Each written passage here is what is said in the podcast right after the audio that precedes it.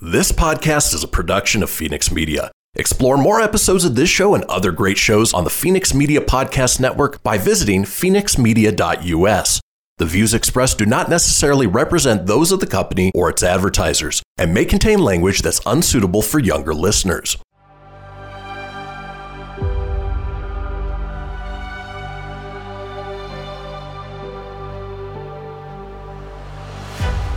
Thank you for tuning in to Silver Age Heroes Radio Theater. I'm your host, Christian Phoenix. Now, growing up as a comic book fan of the 80s and 90s, I've always been fascinated with how storytellers translated these iconic heroes from the page to film, television, and radio. Long before we got the big budget CGI epics we enjoy today, children gathered around their radios to hear their favorite do gooders come to life with little more than their imaginations and these broadcasts from a time long forgotten. I invite you to gather around your radio for this presentation of Silver Age Heroes Radio Theater.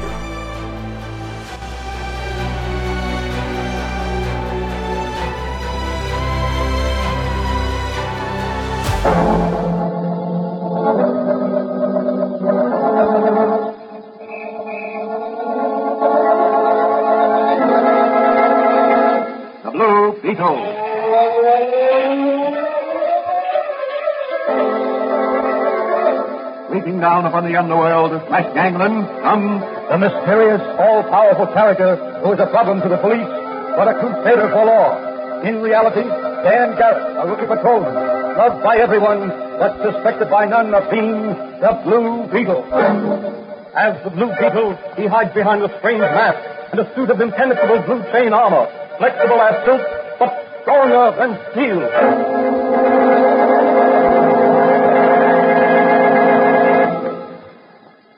Today's episode of The Blue Beetle is entitled The Frame Up. Stanley Rogers, convicted of killing Bat Doyleson, small time loan shark and gambler, is in the death house at the state penitentiary awaiting death by electrocution. Rogers, scion of a prominent and respectable family, claims he shot in self defense, but the jury thought otherwise.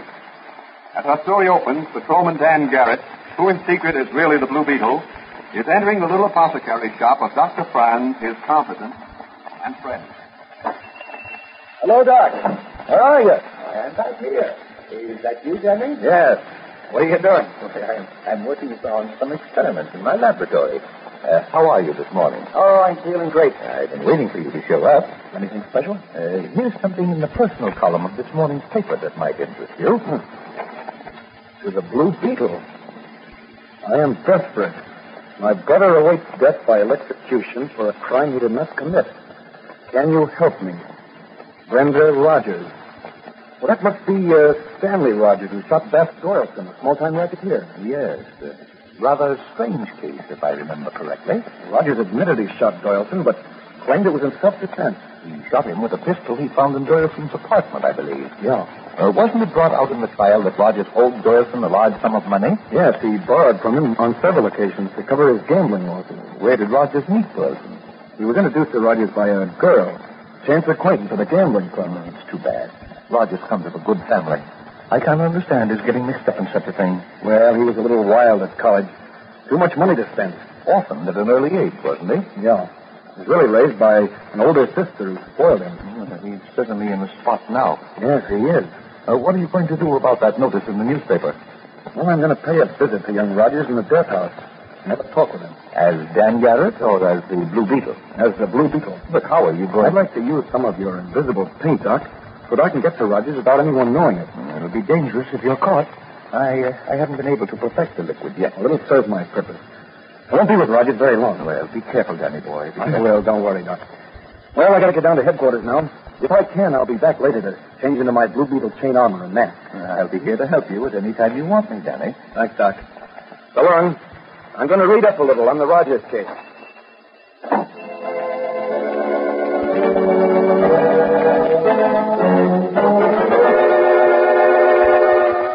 Hey, Flanagan, get your feet off that table and stand at attention. When your superior officer enters the room. Uh, oh, he- hello, Johnny. It's you. I, I was just getting a little shut eye. Tonight's the time for sleeping. I know, but I've been on extra duty lately, and and you have to catch up when you sleep at headquarters. Yeah, that's it.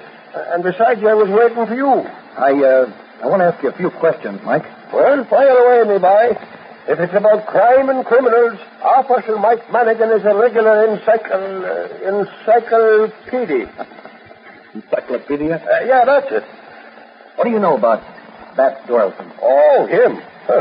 He was a small-time loan shark before the Rogers boy bumped him up. Do you think Roger's killing of Doyleton was premeditated? No, I don't. Neither do I. This Dunstan guy was a bad egg. Where could I find out more about him? Well, maybe Charlie Storm of the Sun could help you out. Oh, that's a good idea. I'll give him a ring. Uh, say, Dan, why are you so interested in this Rogers case? Huh? Oh, I, I, I'm interested in the loan shark racket, and I want to find out all I can about those connected with it. Hello, son. Give me Charlie Thorne, please. Well, maybe the commissioner would assign us both to it if we asked him. Uh, later, perhaps, Mike. At present, I. Oh, hello, Charlie. This is Dan, Dan Garrett. Say, uh, what do you know about that soil? Yeah? Yeah, Maroney? Tough man, huh? Really? That high? Say, that's very interesting, Charlie. I think I'll get busy and really dig into this loan shark business.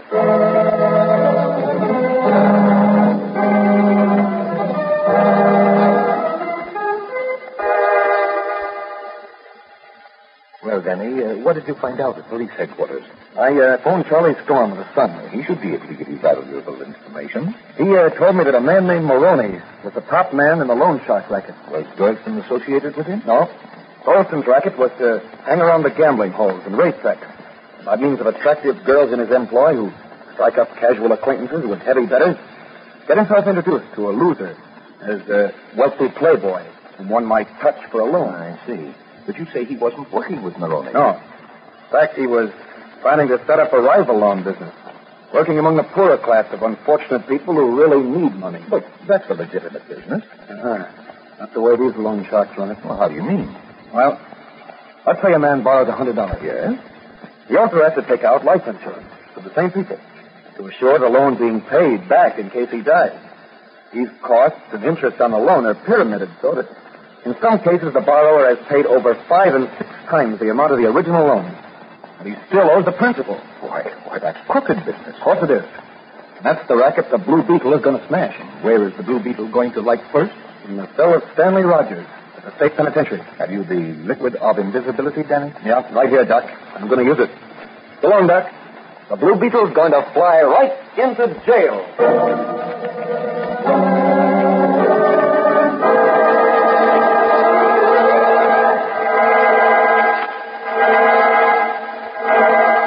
Meanwhile, in the electrocution chamber at the state penitentiary, some officials are testing the lethal equipment. How about the electrodes, Sam? Clean as a knife blade, Warden. And the straps? All in order, sir. Have you tried the switches? I was just about to do that, Fred. All right. Shoot some juice through and check your dial. Yes, sir. Just a moment. I'll get to 1800 volts and Jen jump it to 2000. All right. What's your dial indicate, Sam? 2000? That should be strong enough for young Rogers. Yes, too strong, in fact. But the court has ordered his execution, and it is our duty to carry out their order. Want any more? Nope. Shut everything off. That's all for today. I'm going to my office. I'd like to see you there later to check details for the execution in the morning. Yes, sir. Has uh, Father Callahan seen young Rogers today? I think he's with him now, sir. Ask him to see me in my office when he's finished with Rogers. My son, are there any messages you'd like me to give to anyone? What's the use, Father? Everyone thinks I'm a murderer. Well, what about your sister, Brenda? She still believes in you. What can I say to her that she doesn't already know?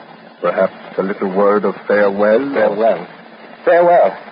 Yes, I'm going to farewell. I'm going to burn for something I didn't do. There, there, my son. You mustn't let yourself go like that. Try to face things bravely, secure in the knowledge that there is another life after death. But I'm not ready for death yet, Father. I want my life now. Why can't somebody do something for me? I'm innocent. I'm innocent, I tell you. Everything possible to do has been done, my son. No word from the governor, Father. I'm sorry, my son. Perhaps later tonight. Your lawyer has been in touch with his secretary. We are all doing everything we can. Thank you, Father. I'm sorry I acted as I did. Please leave me now. I'd like to be alone. Very well. Good night, my son. Good night, father. Oh, God, will you come with me, please? I'd like to speak to you a minute. Sure thing, Father. Right with you. What was that humming? Was that the sound of that? Was the sound of the blue beetle magic ray. The blue beetle? Yes. The blue beetle. But I can't see anyone. I'm invisible. What are you doing here? I've come to help you. Who sent you? Your sister. My sister? But how did Never mind how she got in touch with me. Now listen to what I have to say. Speak softly so the guard won't hear you. This invisibility of mine may not last long. All right. Now, tell me what happened the night you shot Boylston. I didn't shoot him. But you admitted in court. Yes, I know I did. And at that time, I thought I had shot him. I, I don't understand. The night of the shooting, I'd gone to Boylston's apartment to ask him for more time in which to pay my obligation.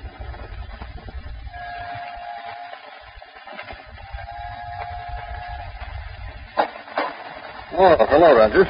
Come to pay your notes? Well, I'd like to talk it over with you. Come in.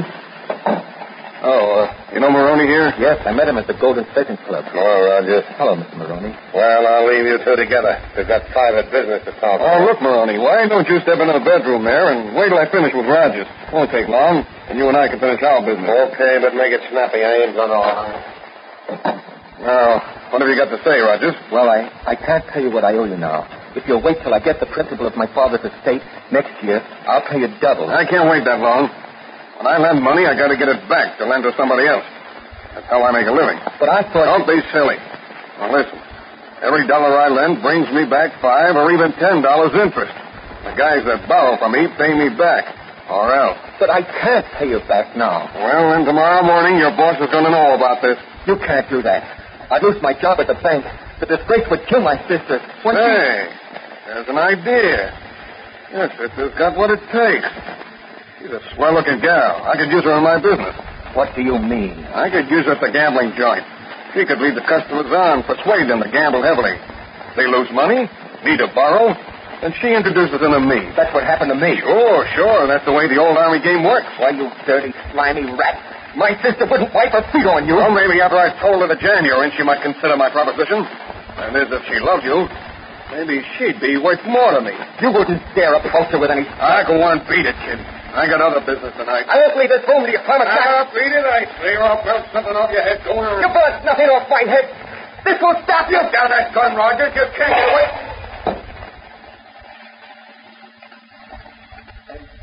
And that's just the way it happened. Then, then you did shoot Boylston, Rogers. I thought I did at the time, Blue Beetle. In the excitement, I imagined I pulled the trigger. But since then, as I think back, I know I didn't pull the trigger of that gun. Did you take the gun to Doylson's place with you? No. I saw it lying on the table near where I was standing in Dorson's apartment. But a bullet was fired from that gun. Maroney testified. Wait a minute. Maroney. Say, that gives me an idea. You think you can save me from... I don't want to die. I didn't shoot Dorson. I didn't. Take it easy, Rogers. Look, all the guard and the team get warned here in a hurry.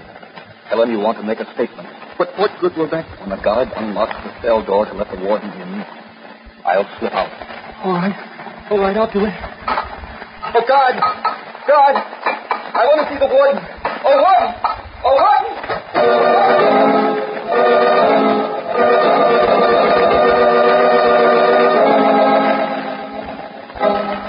What has the Blue Beetle in mind? Who is Maroney? And what has he to do with this case?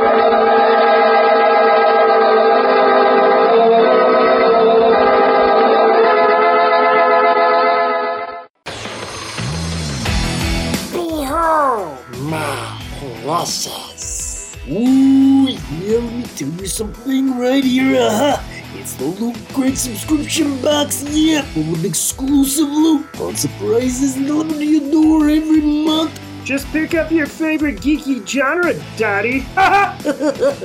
From the original Loot Crate, the Loot Crate DX collectible boxes, dude! Cowabunga! To the Loot Gaming video game box. Woohoo! Yee-hoo! Loot Crate Cooler Box. What's with kids today, huh? Wowzers! With crits starting as low as 11.99 per month, there's a box just about for all collectors. To get your geek on, head over to phoenixmedia.us forward slash loot crate and claim your exclusive offer. That's F E N I X media.us forward slash loot crate. Great Scott! Snap into a loot crate, dig it!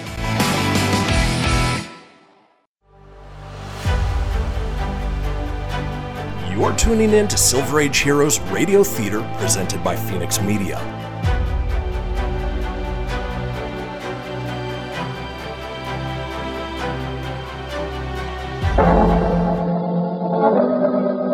A little later, Dan Garrett is sitting in Dr. Franz's laboratory in the rear of the little apothecary shop. But, Danny, what makes you think Maloney shot Doyle? I don't know. Just a hunch, I guess. But apparently only one shot was fired. According to Maloney's testimony at the trial, it came from the gun that Rogers held. That's Maloney's testimony. He had just as much of a motive as Rogers for wanting Dorothy out of the way. You mean his rival lone racket? Precisely. Thornton was muscling in on his territory, as I told you. And Maloney was there that night to threaten Doyleton, I'm sure of it. But Rogers admitted on the stand that he pointed the gun at Doyleton, fired it, and Doyleton dropped with a bullet through the heart. But did the bullet that killed Doyleton come from a gun held by Rogers? Well, that I don't know. I'm going to call the ballistics department right now. Check with our expert, Pat Sullivan. Go ahead, Danny. Uh, there's the phone right there. And another thing. Rogers must have been an expert marksman to have shot Doyleton through the heart. The distance was about 20 feet, wasn't it? According to testimony. Hello? Hello, police department. This is Patrolman Dan Garrett. Say, uh, give me ballistics. Hello, Sullivan. Garrett. Uh, do you remember the Roger Doyleton case? Well, tell me something. Uh, was any examination made of the bullet extracted from Doyleton's body to establish the fact that it was shot from a murder gun?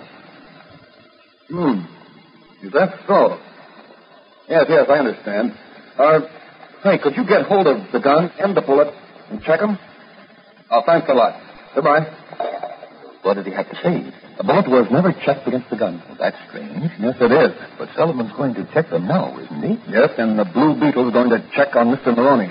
Anything special you'd like to take with you? Uh, yes, Doc. What about the midget portable television set you were working on? Well, it isn't ready yet. Oh, oh, how about the midget portable sound recording device? Oh, oh, that's ready. I'll get it for you. Thanks, Doc. I'll need it tonight. All right. Here. Here you are, Danny. Now, uh, you slip it under your Blue Beetle armor. Okay. And where will the Blue Beetle fly tonight? The call upon Mr. Maloney first, and then upon the governor of the state.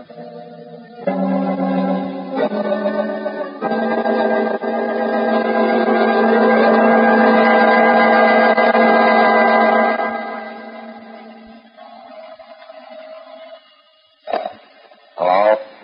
Yeah, this is Maroney. Say, listen, you ain't letting anybody get through to the governor, are you? What? That's right. Keep everybody away from the governor.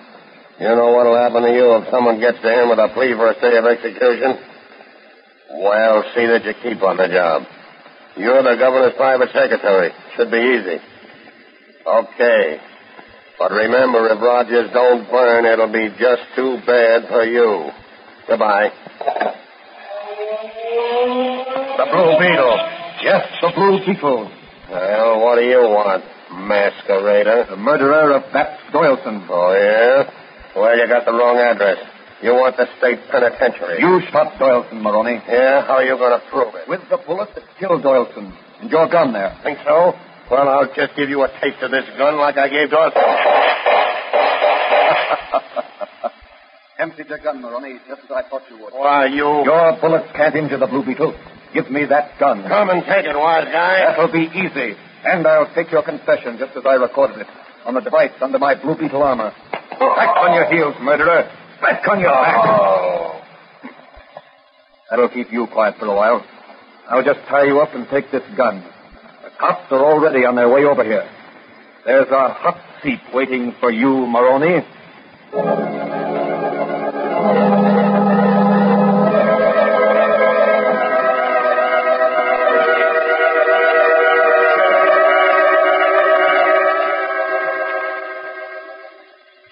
Uh, any other business, Jennings?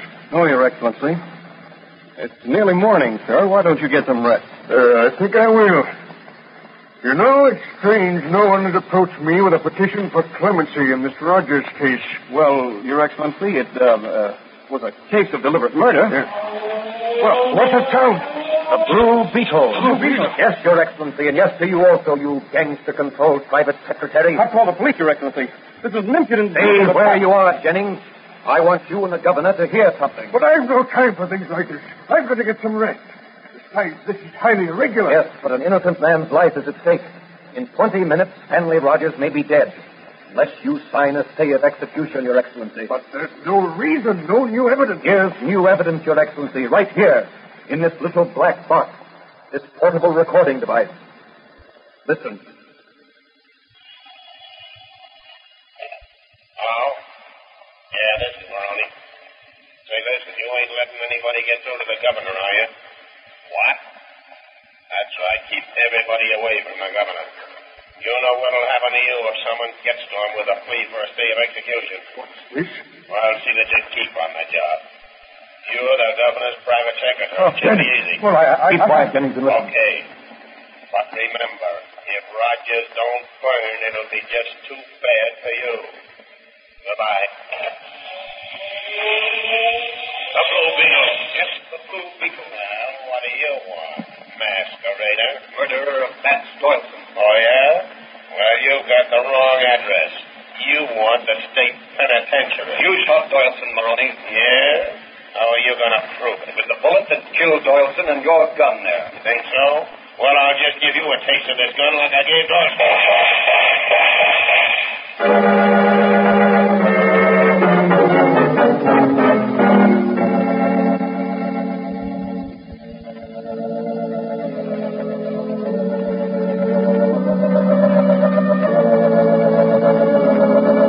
The Lord is my shepherd.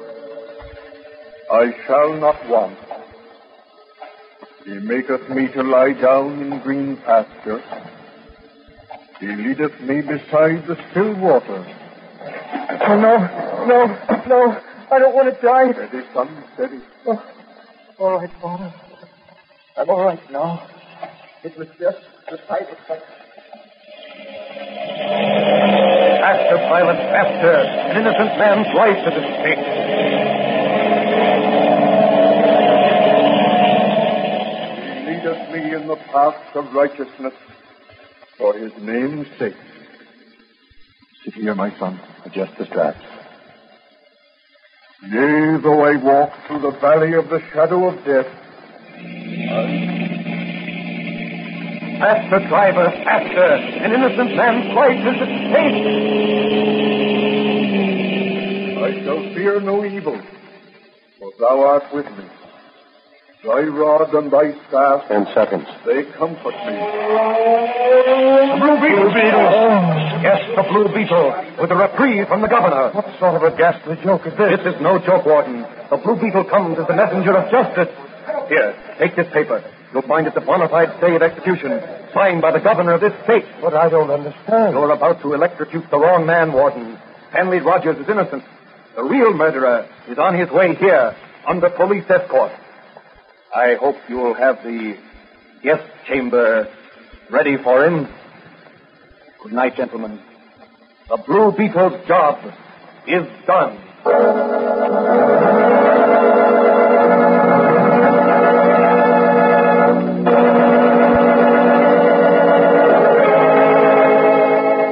Just in the nick of time, the Blue Beetle saved an innocent man from death in the electric chair. Only ten seconds between death and life for a foolish lad who liked to gamble. Later in Dr. Fran's little apothecary shop, Patrolman Dan Garrett is discussing certain features of the case with Dr. Fran.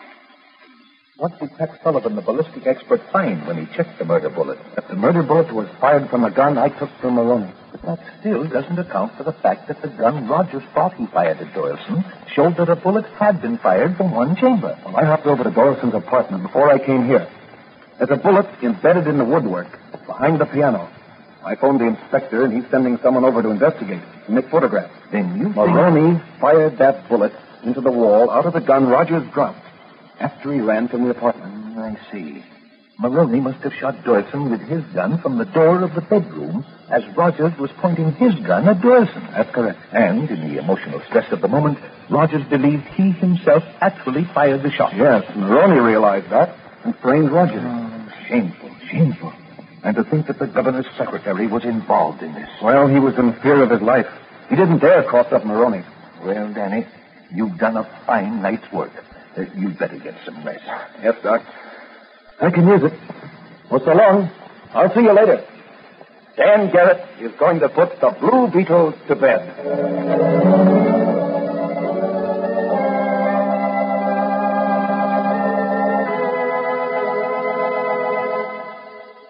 And so the Blue Beetle has done another noble deed, saved a life, and brought a murderer to justice. What will his next adventure be in his crusade against crime? That question will be answered in the next episode of The Blue Beetle.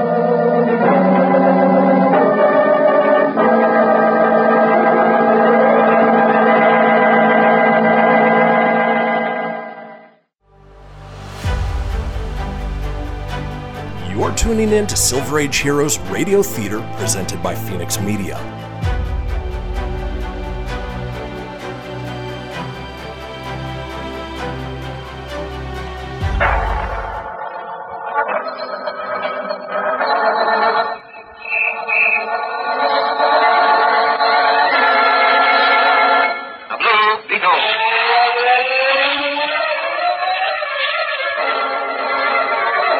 Sweeping down upon the underworld of Matt Gangland comes the mysterious, all-powerful character who's a problem to the police, but a crusader for law. In reality, Dan Garrett, a rookie patrol, loved by everyone, but suspected by none of being the Blue Beetle. As the Blue Beetle, he hides behind a strange mask and a suit of impenetrable blue chain armor, flexible as silk, but stronger than steel.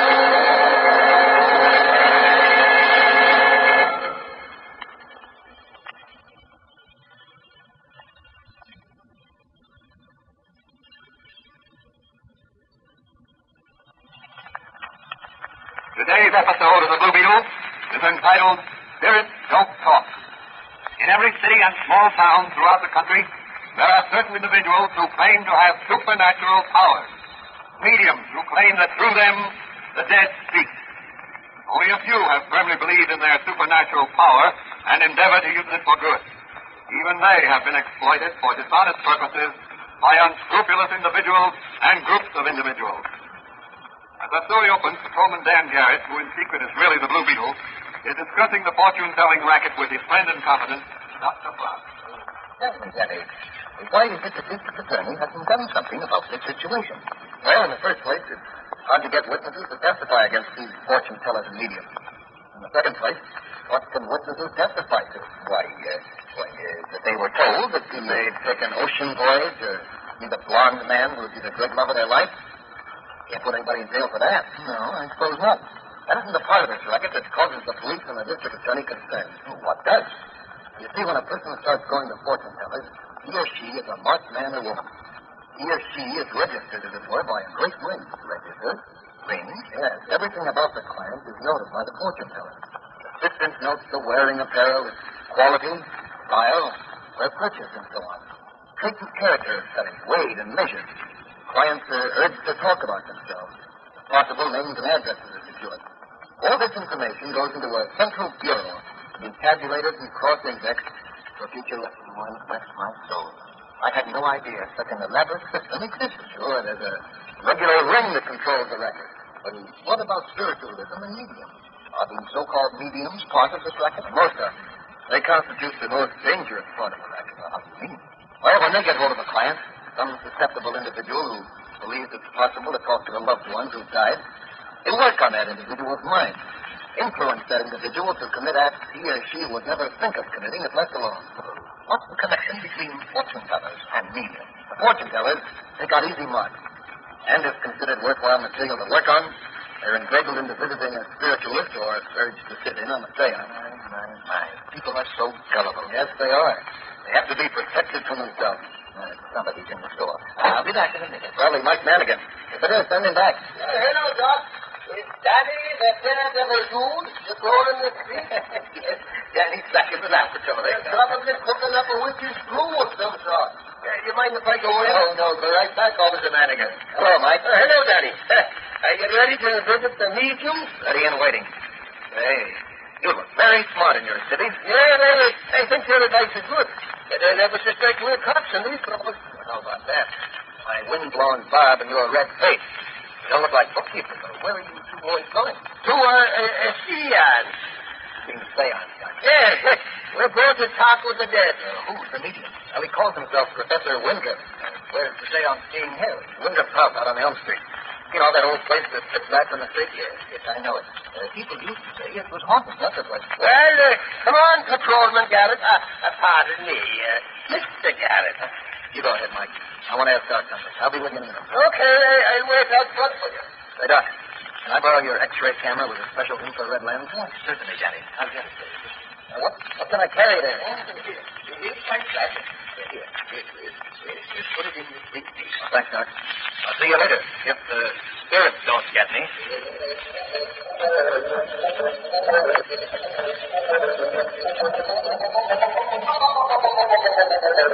In another part of the city, an interesting discussion is being held. Banker James Henley is talking with his son John and his nephew William. I want you, John, and you, William, to accompany me to the seance, Professor Windrip. May he be able to communicate with my my dead son, Rodney. Oh, Dad, it's all a fake. This spiritualism and mediums and such stuff. I don't believe Professor Winthrop or anybody else can communicate with the dead. Well, I do. You only have to take one look at the Professor to know that he's unusual. He has that faraway expression that psychic people have. Oh, nonsense. Now, William is right, John. Professor Windrip is gifted beyond most mortals. I'm sure he will be able to communicate with my elder son, who was killed in Spain. Uh, Perhaps Rodney will be able to advise me in my financial affairs. He was always so right about things. And I'm getting old, and I need his advice. Yes, and I'm sure his advice will still be good, Uncle James. Yes, William. I'm glad you have the right attitude toward these things. Well, let's get started to the seance. The sooner we get there, the sooner it will be over.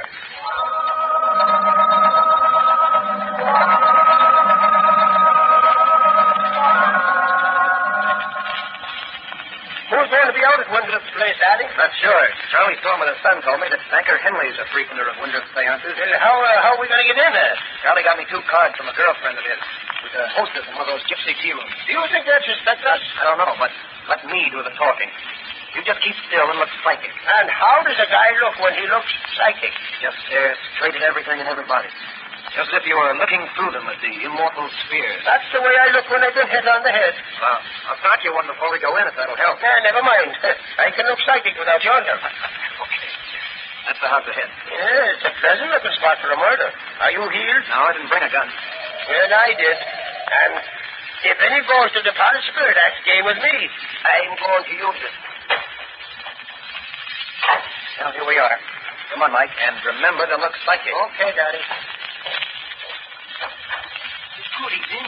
Are you expected? We have cards. Very good. You come in, please. The seance is about to begin. Thank you. Uh, Who are these gentlemen going to Yeah, of course, sir. You Professor Winthrop? Yes, I am. Uh, this is Mr. Michael P. Manigan, and I'm Mr. Van Norton Garrett. We were recommended to you by the Gypsy Tea Room. My friend here is psychic. Oh, I see. Well, uh, come in, gentlemen. They're right in here. Uh, this is Mr. James Henley, the banker. His son John and his nephew William, Mr. Manigan. and good Mr. evening. Garrett. Nice to meet you. Now, will you all take seats, please? You and Mr. Manigan sit here, Mr. Garrett. Thank you. We sit in a circle and hold hands. Uh, Mr. Henley, you sit here on my left, between Mr. Garrett and me. John, you sit on my right, and William, you sit next to your cousin John, between him and Mr. Manigan. There we are. This is a lot of topic talk. John, John, be quiet. If you don't want to sit in, leave the room. Oh, all right, Father. I'll keep quiet. I'm afraid your son is not in a receptive mood, Mr. Henley. No, he'll be all right, Professor. He's young, that's all. Yes. Now, we'll each take the hand of the persons on either side of us. And I'll put the lights out with this switch in the floor at my feet. Quiet, everybody. Relax. Banish thoughts of this mundane world. and let your mind wander out into the infinite. What was that sound? My teeth chattering.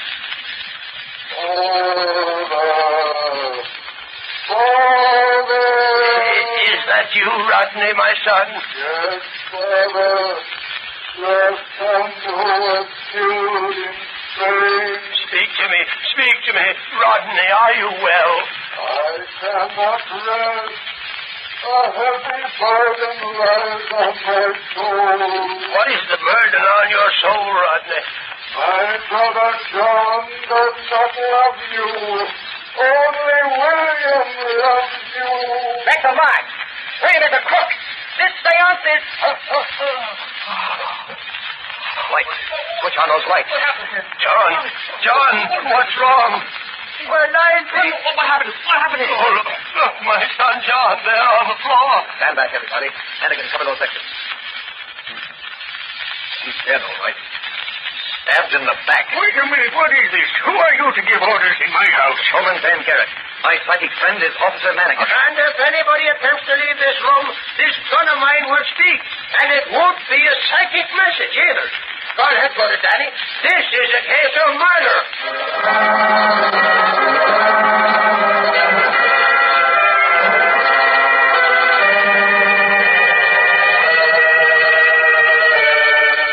An hour later, back at the little apothecary shop of Dr. Franz, Dan Garrett and Dr. Franz are examining two photographs which have just been developed. Now, Doc, this is the first one I snapped with the X-ray camera. It shows the interior of the room where the seance was held. Uh, what's, that, what's that dark spot there on the wall? It looks like a like a loudspeaker behind a large painting. Uh, that's probably where the voice came from that old man Henley thought was the voice of his dead son, Rodney. Yeah. He was the old man's favorite son. He volunteered to fight in Spain and was killed in battle. All right, uh, let's, let's, let's see the other photograph. Yeah, right. I took this one just as John said. This is alive. Shows the group seated in a circle. Look, that, uh, look there. It's the murderer. His hand is clutching the dagger, raised to strike. It even shows the cotton wrapped around the hilt to avoid leaving fingerprints. This photograph alone will convict the murderer of John Henley. Are you going to phone police headquarters to No. hold? They hold him. We may not be able to run the higher ups in the racket. To... Oh, Then you think the murderer of John Henley was not the top man? No, no. He was just part of the ring. The brains of the racket are higher up. But they should have realized that John Henley's death would bring down the police on their necks. Somebody made a miscue there. I don't think the ring planned John's death. What do you think their plan was? Simply to use the dead son Rodney's fake voice to work on the old man and influence him to let his nephew William advise him. And in time, persuade him to make William his heir. But why? William is probably being used by this gang of racketeers. The old man should die, leaving his vast fortune to William, and William would be blackmailed into coming across with a large sum of money to the racketeers. What devilish things evil minds can think of. Yes. Oh, by the way, Doc, put those negatives in a safe place. Uh, the safe would be, Danny. All right. Well, the Blue Beetle is going into action on this gang of crooked buzzards. What are you going to do? The Blue Beetle is paying several visits tonight. Before another day dawns, the spiritualist racket will be smashed.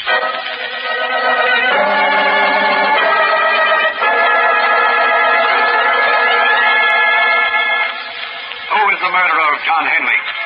What will the Blue Beetle discover at Professor Winbrook's residence?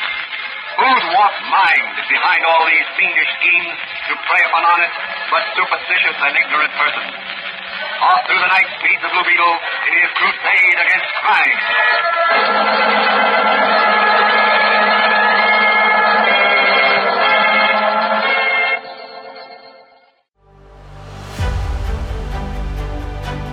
You're tuning in to Silver Age Heroes Radio Theater presented by Phoenix Media.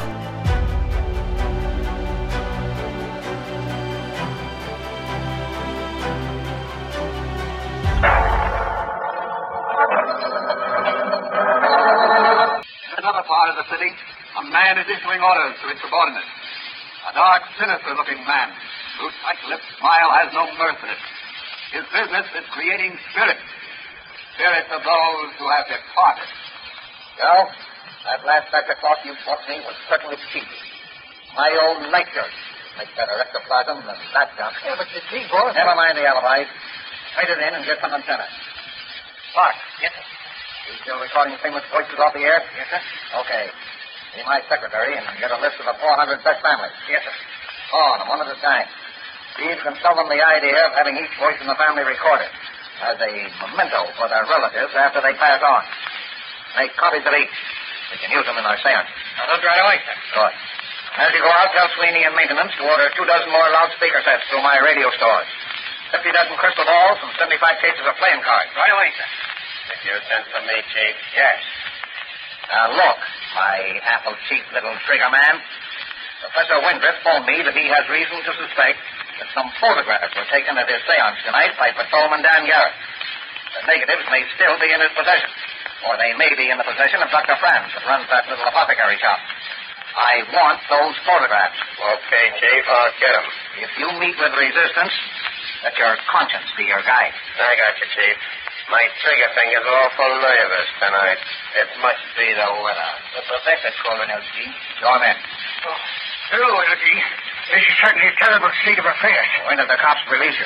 Just now, someone bailed us all out, and I came right to you. I'll bet you left the trail a mile wide. No, I changed trains three times in the subway. Walked through Ralph's department store and then took a taxi here. Good. Well, what do you advise me to do? My business is ruined. Your business. you should have thought of that before you killed John Henley. I killed him. You mean William? I mean you. William wouldn't have the nerve. But William hated his cousin. He was sitting right next to him. And so were you. What makes you think so? A little blurred, told me. I got spies down at police headquarters. They heard the questioning of your people by the police. Oh. Yes. Oh. They said you were playing up to old man Henley. Well, Now, I- say, you aren't figuring on trying to double-cross me on this, are you? Why, no, LG, I assure you. You'd better not if you know what's good for you. And what about those two policemen, Mannigan and Derrick? They'll be taken care of. When the case comes up for trial, they won't be there to testify. Yes, but the photographs. I'm sure I heard the click of a camera during the seance. It almost dark, wasn't it? Pitch black. Okay. You don't have to worry. Leave everything to me. What do you think I'd better do now?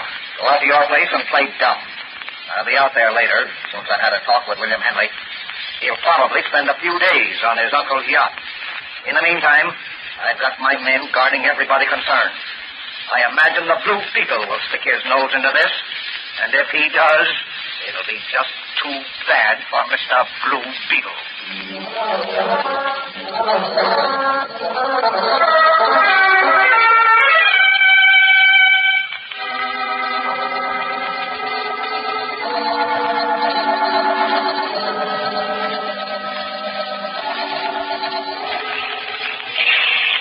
Now, look, Henry.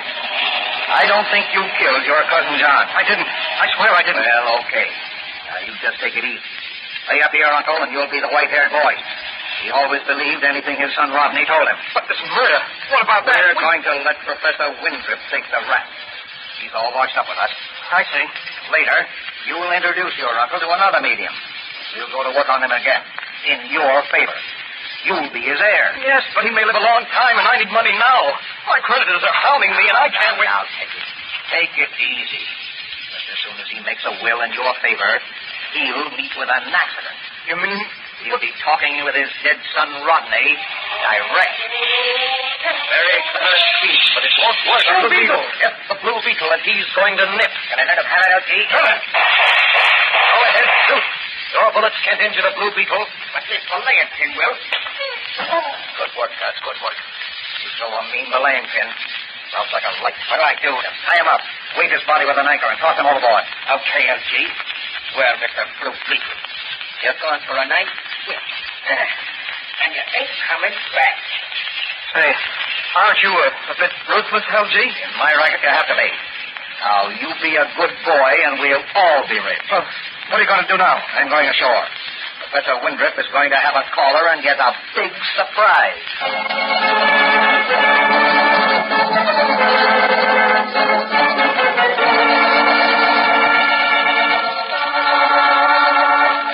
All right, Durkin. I'm going to get some sleep. This has been a very trying evening. Yes, sir. Very good, sir. Did you dismantle and hide the phonograph equipment and records? Mm, Yes, sir. Everything's been taken care of. Uh, will you be sleeping late in the morning, sir? Yes, Durkin. Uh, call me about noon. Well, very good, sir. But Good heavens. Who can that be at this time of night? I'll see, sir. It may be Mr. LG, as you call him. you, sir. The master's just retiring. Well, you see me. Ah. Oh, there you are. Oh, yes. Uh, what have you found out, LG? The Blue Beetle paid a visit to Henley's yacht while I was talking with William Henley. Well, how did you get rid of him? He's bathing in the Sound with a 50-pound anchor tied to his feet. Yes, he was in the way. Just as you're in my way, Professor Winthrop. What, what do you mean? You're all through, Professor. You almost cleared our racket. I can't wait for the law to take its course. Besides, you might still be... Oh, no, I'm taking no chances. I'm going to close your mouth right... Drop that gun, LG, or I'll blast you with my magic ray. A blue beetle. Yes, a blue beetle. You must be a strong swimmer, Blue Beetle. I am, and I learned a few tricks from Houdini. Otherwise, I'd be lying at the bottom of the Sound. Get him, Gherkin. Get him from behind. Oh. Oh, no, you don't. Not this time, Gherkin. The Blue Beetle's on the alert. And here's one for you, Professor Windrip. Murderers. Now I'll take that gun, LG. Certainly, Blue Beetle. Here it is, right under. oh, just a little jiu-jitsu. Now I've got the gun. What are you going to do? You've got nothing on me. Oh, no? I swam back to the yacht after I freed myself from the anchor rope. Had a little talk with William. Was he surprised to see me? He's going to talk and talk plenty. He can't prove who killed John Henley. But the photograph Dan Garrett took at the seance scan. What do you know about those photographs? Blue Beetle knows everything. Now listen, Blue Beetle. Those photographs will never be shown at any trial. Pudgy is seen to that. What do you mean? Pudgy's my trigger man. I sent him to interview Dan Garrett's friend, Dr. Franz, the chemist. If the photographs are there, he'll get them or else. Open it down and I'll break it in. Well, Mr. LG, the law's caught up with you. Your racket's smashed, and you'll burn along with Professor Wincott. And I won't. I'll keep the tail with his point. No, you don't. The law's going to send you and the murderous Professor Winthrop where you can't cause any more harm. All right, now, all right. Wait till it is. Well, if it ain't the Blue Beetle, Professor Winthrop and the Laramie servant. What a haul! And who's this? That's LG, the ringleader of the gang. Just tried to take poison, and I hit him. Here, Mannigan, that's this gun. What? That's okay, Blue Beetle. Sorry to leave so suddenly. Hey, wait a minute, Blue Beetle. You're under arrest. Hey! Hanged if the Blue Beetle didn't dive out of the window. Bird boy, slip the handcuffs on these babies and we'll take them along. I'll catch the Blue Beetle the next time.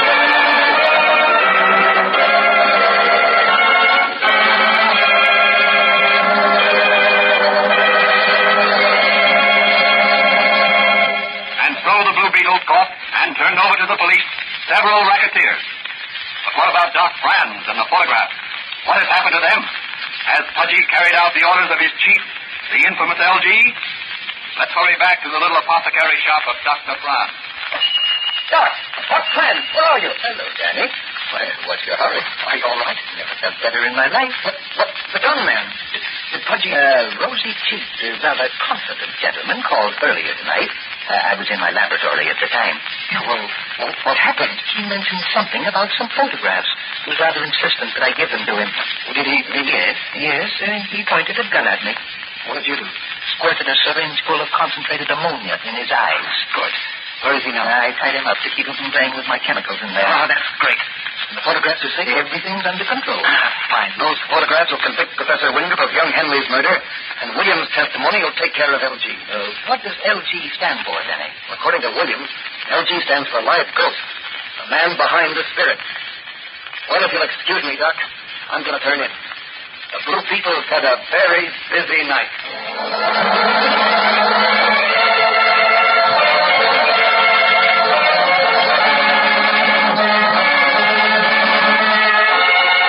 And so all loose threads were tied together.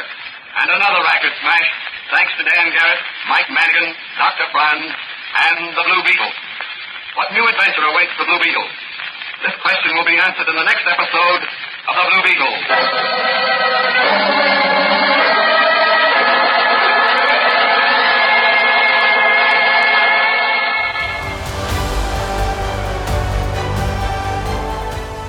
Get this and previous episodes of Silver Age Heroes Radio Theater wherever you get podcasts or by visiting phoenixmedia.us forward slash Silver Age Heroes. Join us again, same bat time, same bat station, for another presentation of Silver Age Heroes Radio Theater. Excelsior!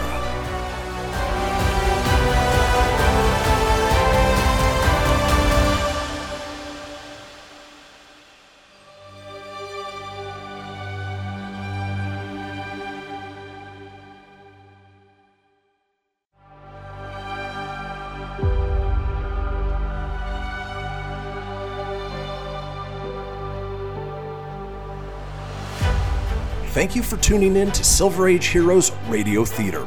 I'm your host, Christian Phoenix.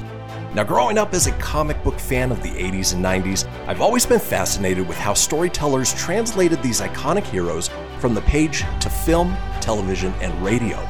Long before we got the big budget CGI epics we enjoy today, children gathered around their radios to hear their favorite do gooders come to life with little more than their imaginations and these broadcasts from a time long forgotten. I invite you to gather around your radio for this presentation of Silver Age Heroes Radio Theater.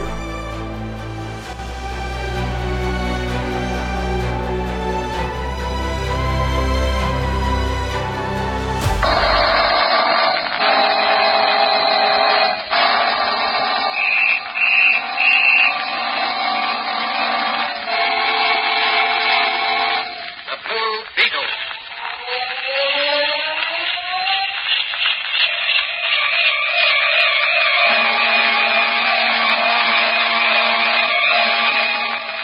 Sweeping down upon the underworld to smash gangland comes a friend of the unfortunate, enemy of criminals. Mysterious, all-powerful character, a problem to the police, but a crusade of the law. In reality, Dan Garrett, a rookie patrolman, loved by everyone but suspected by none of being the Blue Beetle. As the Blue Beetle, he hides behind a strange mask and a suit of impenetrable blue chain armor, flexible as silk, but stronger than steel.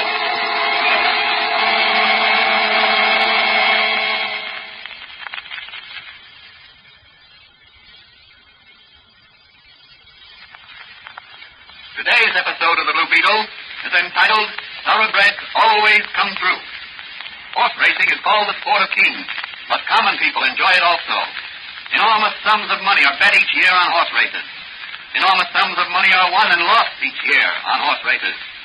And where enormous sums of money are involved, clever crooks will be ever scheming to divert some of that money into their dishonest hands. As our story opens, Patrolman Dan Garrett is discussing with his friend and confidant, Dr. Franz the chemist, a recent death at a nearby racetrack and its possible ramifications. But, Danny, what makes you think Buddy Winston's death was murder? Something the jockey said before he died in the hospital. Uh, what was that? He said, say goodbye to the real White Star for me. He's a thoroughbred. White Star was the name of the horse he's been riding for some time? Yes. He's owned by the B&T stable. Buddy rode for them. Is White Star a thoroughbred?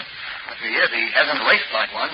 He's been running down at Greenwood, and so far he hasn't won a race this season. In fact, he hasn't even been in the money. Everyone calls him a dog.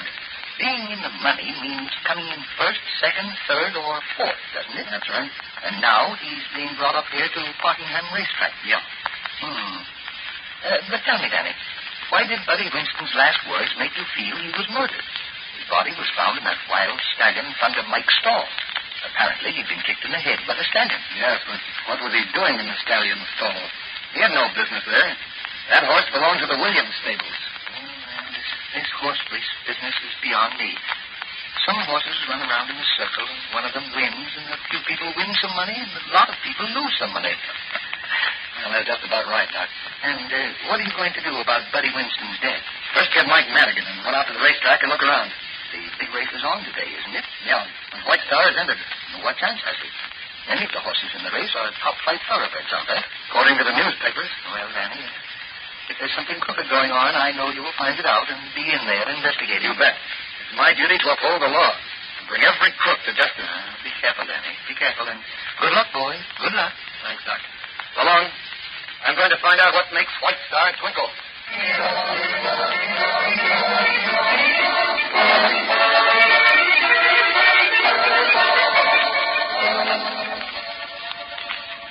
As I see it, Danny, Jockey Winston knew too much about something crooked in this horse racing business and was bumped off to keep his mouth shut. That's my theory, too. Well, what do you figure he knew? Oh, some crooked work in connection with White Star. What, that dog? Say, me boy, that horse couldn't run fast enough to kiss his feet wall. That's what everybody thinks. But I've got a hunch he's booked to win this race today. Oh, don't make me laugh, Danny. he has been in the money this season, and against thoroughbreds like Sassafras and Blue Regret and San Simeon. he looked like he's running backwards. Uh, just the same, I've got a hunch he'll win. yes, but take my advice. Don't back that hunch with a real money bet. Don't worry, I don't play the races. I like to see horses run, but I don't bet on them. Well, here we are. Uh, you go get the tickets while I pass the cars. Okay, Mike. Left hand line for grandstand. Keep moving. Have your money ready here. Two for the grandstand, please. I don't need no ticket, officer. Eight man will pass you in. Oh, thanks, but I'm off duty. I prefer to buy tickets. Okay. Five bucks for two. That's right. Hey, Danny, uh, did you get the tickets? Yeah, here we are. Let's go this way. Hey, how about a cold drink, Danny? Uh, no, thanks, Mike. I'm going to stroll around this paddock and see what gossip I can pick up. Okay, I'll hold a seat for you up in, uh, let's see, section C. Uh, pass it all up. Uh, That'll be near the finish line. All right, Mike. Uh, I'll be back before the big race. Hello. You the jockey that's riding White Star today? Yeah, that's right. Name's Jessup? Yeah. Mine's Garrett. Coleman Dan Garrett. Anything wrong, officer? Oh, no, no. I'm not here to arrest anyone. I like horses, so I thought I'd come down here and look around. Oh, Is that, uh, that White Star there? yeah, that's him. He's a beauty. Certainly is. Can he run? Like a streak. What's been holding him back? Well, I don't know. I ain't never ridden him in a race. Winston used to ride him. Well, that's right. I suppose he gets his name from that uh, white star on his forehead. Yep. Well, good luck today. Thanks, Victor. Oh, Just a minute, officer. Yes? Are you here in the official capacity? Oh, no, just shaking hands with the horses. Well, don't be talking to my jockeys or fooling around with horses before a race. Are you the owner of White Star? I represent the owners. I see. Think he'll win today? Looking for a tip? Maybe. Well, don't put your money on White House Star. No? Well, you're a jockey here and he thinks... Never mind what he thinks. He pays a ride, not to think. I tell you, put your money on some other horse. White Star isn't ready yet.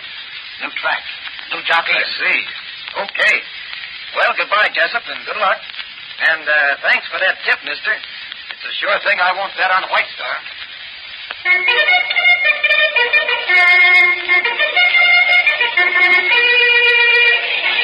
Well, there's Lily Brett, number one. She's a nice looking filly. No filly will win this race. Classified for my money. Yeah? What about White Star? That dog, oh, don't make me laugh. Sam Simeon likes the distance. Anything can happen in a mile and an eighth. Yeah? I'm taking a long shot. Two dollars and fifty to one on White Star ain't peanuts. If you win. In an eight horse race like this one, he ain't got a chance. He cuts up so much at the post, he may even be left. And look, they're at the post. Lily Brett sure looks good. Sam Simeon's nervous. Lumiter don't like the number four spot. White Star's pretty steady. Stands there like a thoroughbred.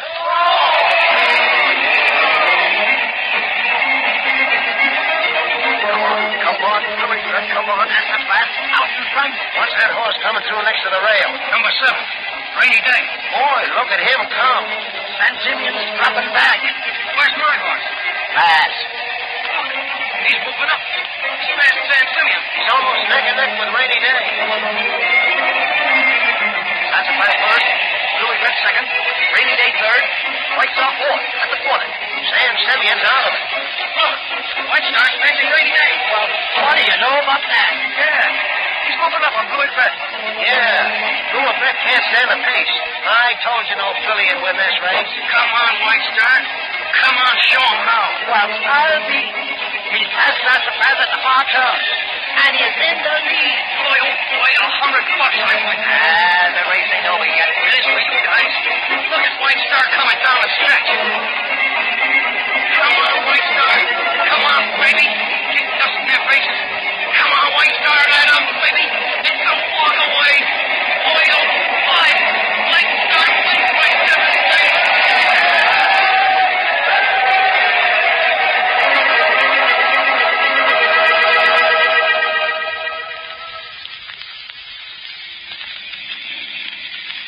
Well, Danny, what did you think of the race? White Star certainly ran like a thoroughbred. Yeah, he sure did that. Uh, Say, the bookies must have cleaned up. Why? Well, nobody was betting on White Star. All the big money was on the favorites. I've a hunch that the owners of White Star had plenty of money bet on their horse. And what makes you think that? I figured they'd be as surprised as anybody else. The man I met at the stables while I was talking to Jockey Jessup was too anxious to have me bet on some other horse. I'm suspicious of him. He represents the owners. Well, why didn't you tell me? I'd have placed a bet on White Star. I didn't think of it at the time.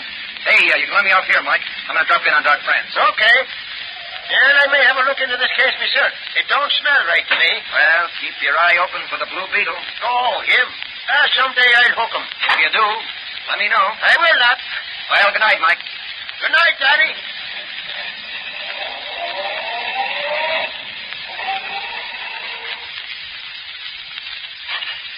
Oh, hello, hello, Danny. Uh, And how were the races? Oh, great. Some fine horses running. I heard some of it over the radio. White Star was a great surprise. Yes, and I can't quite figure it out. Something's wrong somewhere. Why? Well, a horse as good as White Star couldn't run as poorly as he has in the past. You can't disguise class. Wait a minute. Disguise. That's it. You got something, Danny? Almost. Say, I wonder if. Oh, no, it's fantastic. Uh, excuse me, Danny. Yes. Oh, yes, yes. He's here. Just a minute. It's for you, Danny. Uh, a young lady's voice. thanks. Hello? Yeah? Who? Millie Jessup. Oh, the jockey's sister. Yes. What? I see. When did it happen? Yes, I certainly will. Where? Yes, I'll be there in 15 minutes. Goodbye. Something important, Danny? Yes, Doc, that was Jessup's sister on the phone. You know, the jockey who rode White Star. I met him today. He's been arrested on some trumped up charge. He remembered me and asked her to call me. Afraid to call me himself. You think it has anything to do with the race this afternoon? I'm sure of it. Well, so long, Doc. I'm going down to headquarters. The Blue Beetle may fly tonight, so I'll be back later for the Blue Beetle chain armor and mask. I'll be here and have everything ready, Danny. Thanks, Doc. Goodbye.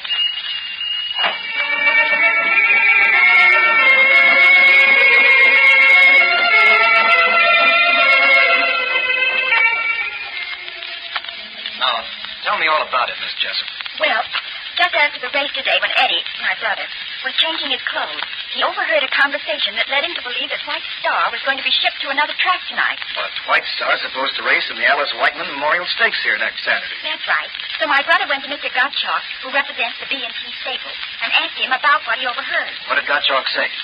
He told Eddie his ears were too big. Hmm. A little later, somebody went to the racetrack stewards and claimed that they'd been robbed of some diamond couplings. A search was made, and they were found in Eddie's locker. But I know he didn't do it, Mr. Garrett. I'm positive he did it. Eddie isn't that kind of a boy. Now, now, Miss Jessup, don't get excited. I'm sure this is a frame-up to get your brother out of the way for a while. He was afraid to talk to you himself, so he asked me to. That was wise. There's crooked work going on somewhere, and I'm going to find out what it is. What are you going to do? Talk it over with someone who will clear up this racehorse mystery. And if it's a crooked racket, he'll smash it in quick order.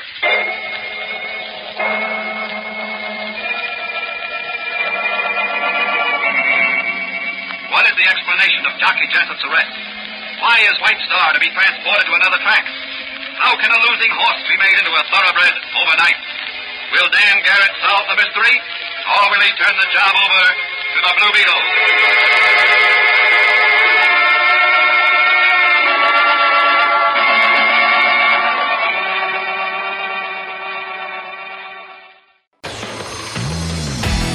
Behold my process. Ooh, yeah, let me tell you something right here. Uh-huh. It's the Loot Crate subscription box, yeah, full of exclusive loot on surprises delivered to your door every month. Just pick up your favorite geeky genre, Daddy. From the original Loot Crate, the Loot Crate DX collectible boxes, dude! Cowabunga! To the Loot Gaming video game box. Woohoo! Yee-hoo! Wowzers! With crits starting as low as 11 99 per month, there's a box just about for all collectors. To get your geek on, head over to phoenixmedia.us forward slash loot crate and claim your exclusive offer. That's E F-E-N-I-X media.us forward slash loot crate. Great Scott! Snap into a Loot Crate, dig it?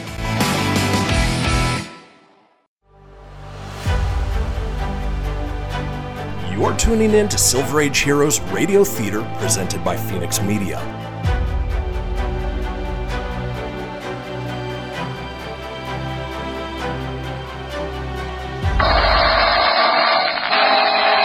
In another part of the city, interesting instructions are being given over the telephone. Oh, look, Spinelli. You're clever with the paintbrush. You've done a swell job on that horse, Sagebrush. It kept them looking like a real white star. Yeah. They were bred to have the same conformation. He may not be able to run like him, but he sure looks like him. What? Yeah, yeah, I know. I know it was difficult. But you're getting paid plenty. Now, here's what I want you to do. We're shipping White Star to a little track in the south. And I want you to disguise him so that no one will know. Here, Where is the Blue Beetle flying tonight? Out to the racetrack. But there's no horse racing at night. No, but there's a horse moving. The Blue Beetle is going to find out why. Well, be careful, Danny. I, uh, I inspected your blue chain armor and mask. It it seems in perfect condition. Thanks, Doctor. Uh, taking anything along besides your magic ray and blue beetle spotlight? No, just a little paint remover. Paint remover? Yes. I've got a hunch a little paint remover may come in handy to remove the disguise. I hope you're successful. So do I. Pass along, Doc. The blue beetle is off to the racetrack.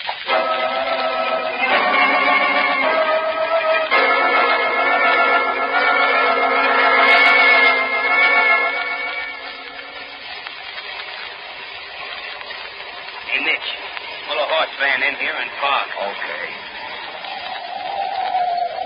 I'll soft foot it into the stables and see if Spinelli's finished with White Star. If he has, I'll give you the old hoot owl. Yeah. What then? I'll come running with White Star and we'll lead him up into the chuck. Okay. Now keep your motor running. As soon as we get him loaded, we'll high bail it out. of here. I got you. Okay. Come on, we let the loading ramp down. You take the other side. Yeah. I got it. Now, ease her down. Ah, that's got it. Now remember to keep your motor running. Ah, don't worry. I've done this before. Okay. I'll be back as soon as I can. Easy, easy, White Star, easy. Ooh, you're looking like sagebrush, you dope. He's gonna look like you, but he's gonna run like you. Wait, uh, easy, boy, easy. Yeah. A little more pain on the forehead, and nobody's know you, White Star. Everybody thinks you just a dog. Your boss is to make a plenty money on you. Every time you race, you get over me. You look like Father Ross. Now you come, Mr. Nellie. Frighten me. I said, you probably. Yeah. I got the horse van down the road. Is White Star ready to go? Yes. How does he look? Move your lantern over this way. Say, that's a swell job. Nobody recognized him. You're an artist, Spinelli. Spinelli's a great artist. I am. Shh. Douse the glim. Somebody's coming. Look on the wall. Yeah. A spotlight for a large. The blue beetle. Yes, the blue beetle. Beat it, masquerader, before I drill you. Go ahead and shoot. Draw every stable boy and guard in the place here. All right, Froggy. Okay. What do you want? I want to cut in on this racket, or I'll expose you. Oh, yeah? Well, I ain't the boss in this racket. You have to see Gotcha. All right. Wait for the rope, boys. It's the law. Mike Madigan. The dumb copper. Yes, it's Officer Madigan, and he ain't so dumb. So, Blue Beetle, you want to chisel in on this racket, eh? You have sharp ears, Madigan. Listen, copper. If you're wise, you'll put up that gun and forget you ever saw us. The boss will pay plenty to keep this quiet. It's a gold mine. Oh, yeah? Well, I ain't prospecting for gold. I'm gunning for racketeers. Well, you ain't gonna get this one. That's for you, copper. And this is for you, you. Ah, good work, Spinelli. Got the blue beetle with the lantern. Hey, look. Look, the lantern, she's a broke.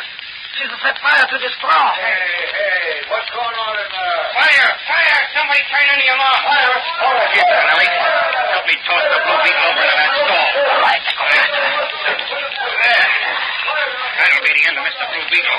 You'll bring up with the stable, I hope. Hey, what's about these officer Madigan, huh? Load him on your back and bring him out to the van.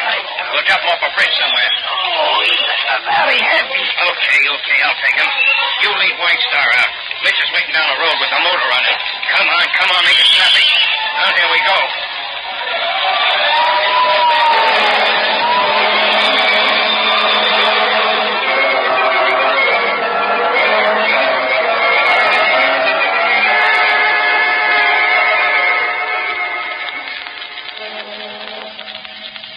Well, the Blue Beetle certainly had a narrow escape that time.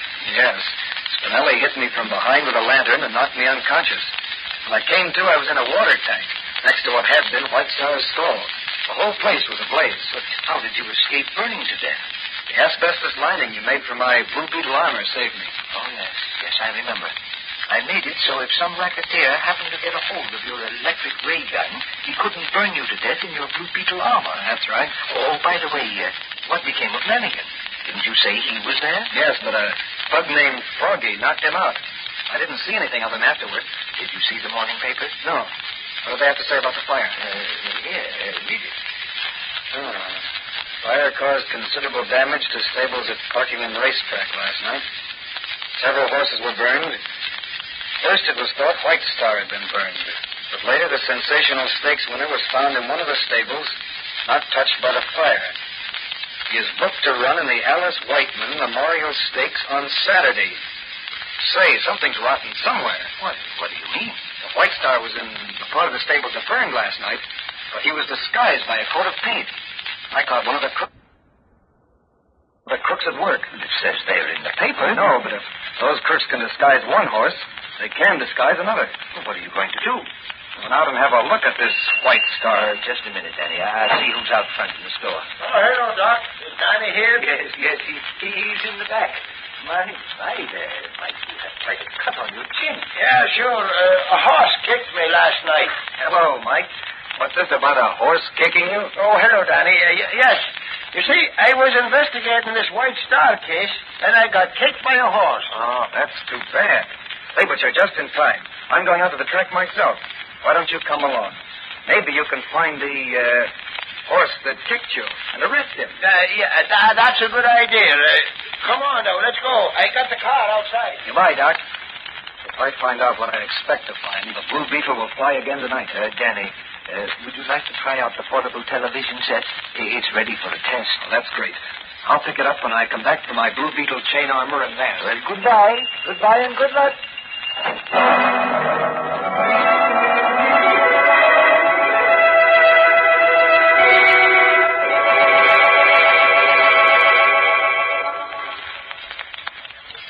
All arrangements have been made, gentlemen.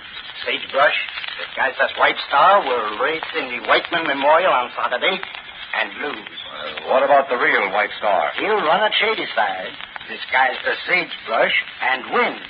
We get long odds on him and clean up. Who's riding here on Saturday? Oh, a new jockey. It's his first big race.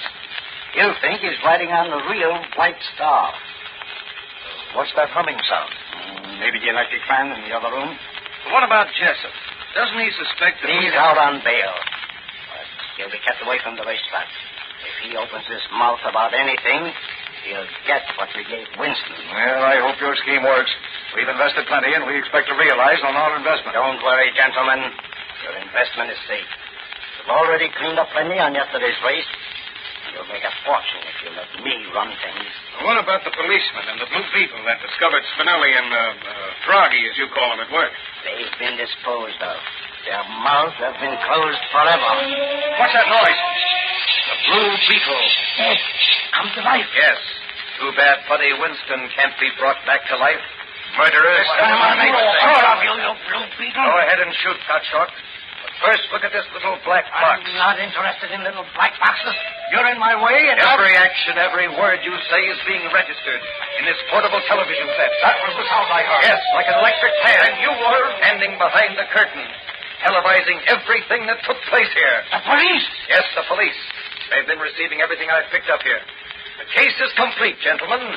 With every television set owner in the city as added witnesses. The Blue Beetle was in with these crooks, eh? Put the braces on them, boys. And to make doubly sure of the Blue Beetle, I'll handcuff him myself. Sorry to hurt you, Manigan, but the Blue Beetle has to keep his hands free. Goodbye, gentlemen. It'll be a long time before you see another horse race.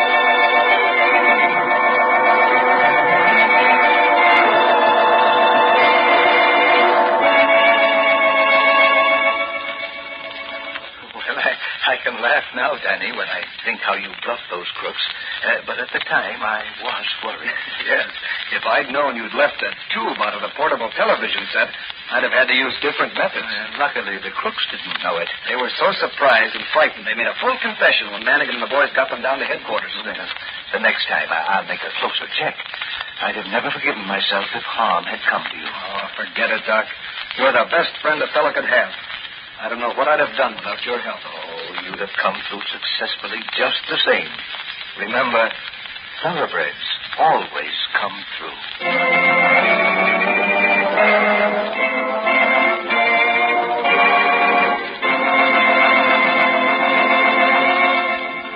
And so another crooked racket was smashed by the Blue Beetle. What new assignments will the Blue Beetle set for himself in his crusade against crime? This question will be answered in the next episode of The Blue Beetle.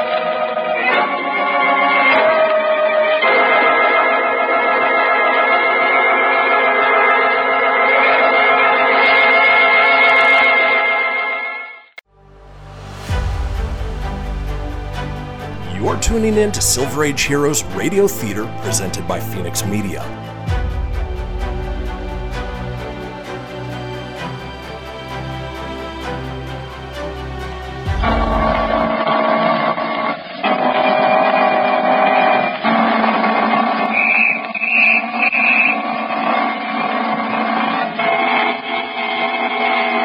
The Blue Beetle.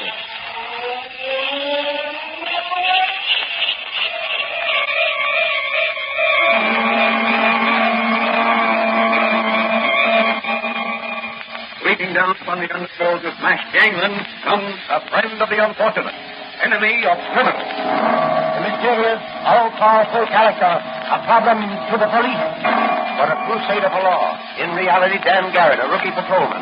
Loved by everyone, but suspected by none of being the Blue Beetle. As the Blue Beetle, he hides behind a strange mask and a suit of impenetrable blue chain armor, flexible as silk, but stronger than steel.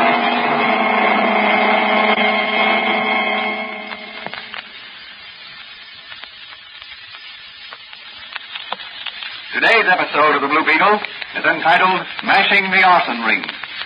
Numerous fires of suspicious nature have stirred the civil authorities to a point where a concerted drive is underway to discover who and what is back of this unprecedented wave of mysterious conflagrations. Has the city's fire inspection department become obsolete? Is the increase of destructive fires in abandoned factories and old law tenements due to coincidence? Or is an organized campaign of wholesale arson being engineered by a mastermind? As our story opens, Patrolman Dan Garrett, who in secret is really the Blue Beetle, discusses the situation with his friend and confidant, Dr. Franz, the chemist. And Danny, do you really believe that there's a ring of professional arsonists who are setting these fires? I'm positive. You know, we've had a long dry spell. There's such a thing as spontaneous combustion. I know that.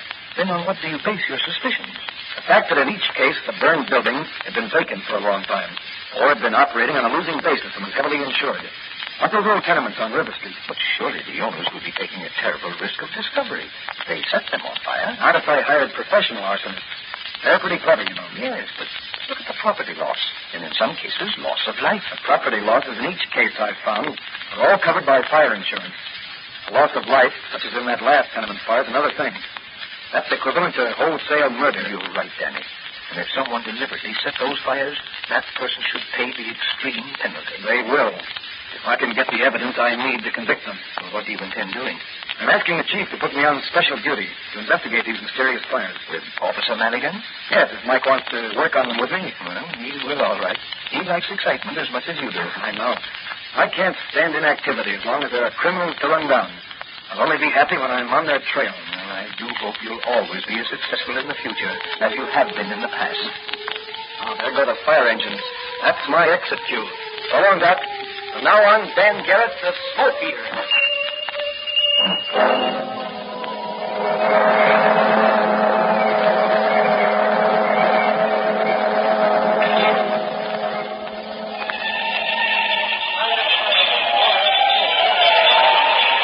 Old man Bob Miller borrowed a Miller apartment house with the insurance to collect on this job. Yeah, he's a smart guy.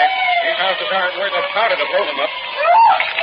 Look, look, there's, there's a girl up there. That's that far window. Yeah. She's going to jump. She'll be killed if she does. Hey, don't jump. Look, there's a cop warning her not to jump. Yeah. Now he's going right into the building. Yeah. There's another cop going right after him. Why, they'll be turned to a crisp in that inferno. Boy, look at the flames pouring out of that window underneath. Yeah. Looks like something's for them babies. Not yet. Look. The firemen just got holes up that ladder. They're pouring a stream of water into the windows. Too late, I'll bet. Yeah. That's the end of that cops and the girl. Yeah. Gee, what a crash. Look. Look up there on the roof. Yeah. It's the two cops and the girl. Oh, what do you know about that? They went up and set it down. Just in time, too. Firemen are sliding a ladder over to them from the hook and ladder truck. Yeah. But it won't reach.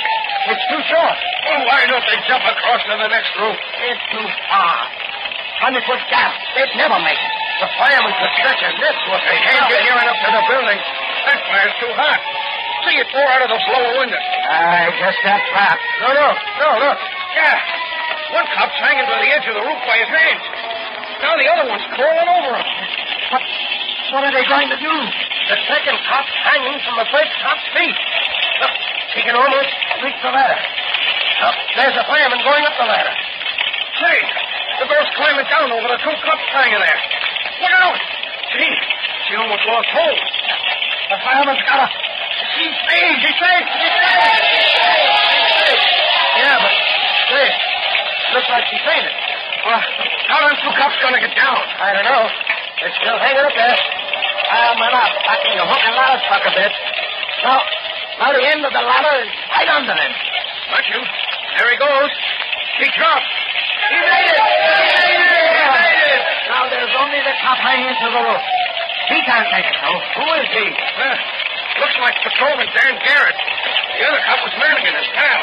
And that's Garrett, all right. Yeah. But how's he going to get out of this jam? Well, look. The fire's licking up to him now. He's starting to climb back onto the roof. There he goes. He made it. How is he going to get down from there? Search me. Boy, I wouldn't like to be in his place. Hey, he's disappeared. Oh, he ain't. There he is. He's got a long pole. What's he going to do? Hold wall across to the other roof. Gosh, I hope he makes it. There he goes. Oh, boy. He ought to get a medal for this day's work.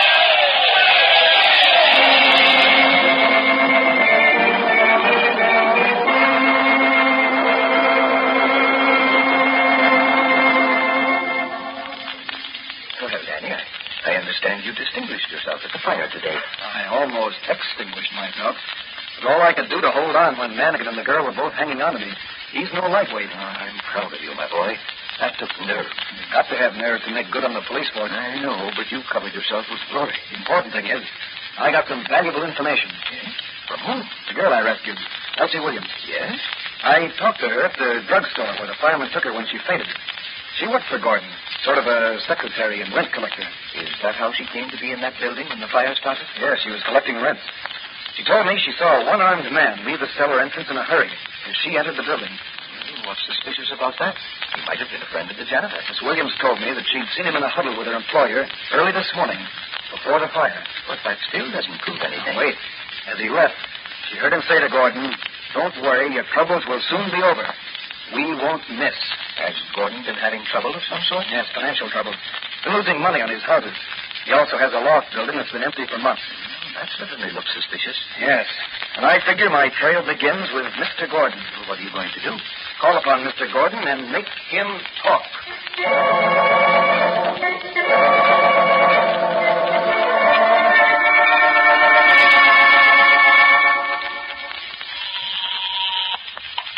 Yes?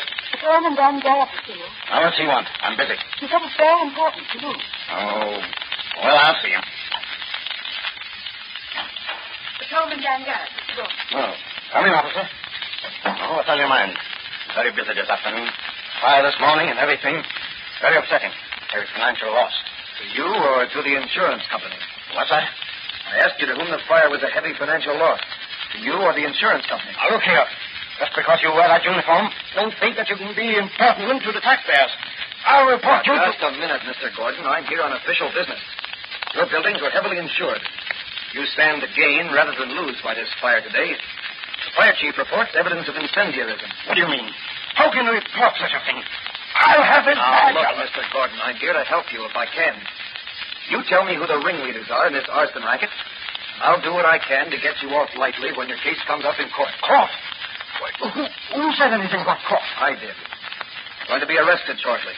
On suspicion of being party to a conspiracy to defraud the fire insurance company. No, no. You can't do that. No, no, no. Why don't you break down? Give me the information I'm after. Huh? What do you want to know? Who was the one-armed man who was seen to leave the building just before the fire? One-armed man? Why, I don't know and, anyone. Uh, who had a confidential talk with you earlier this morning? My secretary. Don't bring your secretary into this. After all, she almost lost her life today, collecting rents for you. All right. I'll tell you. His name is Joe Durando, called Stumpy. He worked for the Modern Wrecking and Construction Company. Hmm. They wreck buildings and construct buildings. But you're coming and going. Quite a profitable business, I'd say. Now, Ah, listen. I didn't want to do this thing. They threatened to undermine my tenements, so they collapsed. I didn't hire them to burn them down. The buildings collapsed. I kept no insurance at all. It'd be a total loss. Oh, that's their racket. What have they got of it? Thousand dollars down and twenty percent of the insurance. Hmm, Not bad. And I suppose they get the job of rebuilding. Yes, that's part of the contract. Who's the head of the company? I don't know. Stumpy always spoke of his boss as uh, the skipper. Something must have been in the Navy at one time. I don't know that. What did the gang use that makes the fires spread so quickly? Gasoline? No, nothing. Will you go down with me to the DA and tell him what you've just told me? Now look here, officer. My life isn't worth a dime right now for talking with you. Don't worry. The DA will have you guarded day and night. What was that? Oh, that sounded like my secretary's voice. Come on, let's see who it is. Oh, dear, look. Look, those men. They're carrying her off. You're right. Hey, look, look out. Look out. Okay, Chopper. I'll fix you for sticking your nose into what don't concern you. Come on, Gordon. Take a walk with me. Oh, no. Come on. I've got this gun in your back, so don't open your trap. You and me is going for a little ride. The skipper wants to see you.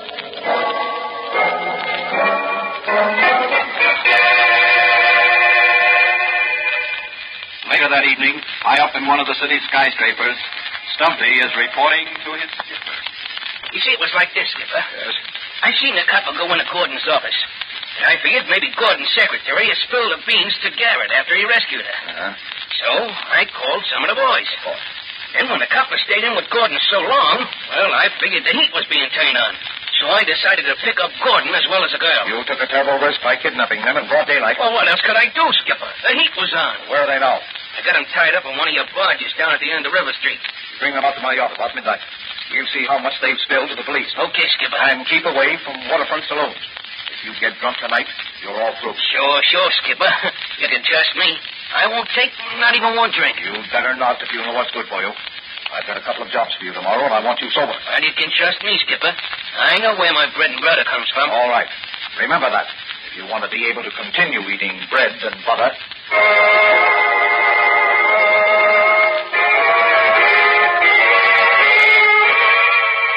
What will happen to Elsie Williams and the brave little secretary? Will Gordon be bumped off for talking? Can Dan Garrett recover from the blow on the head in time to catch the thugs? Or will he lose the trail completely?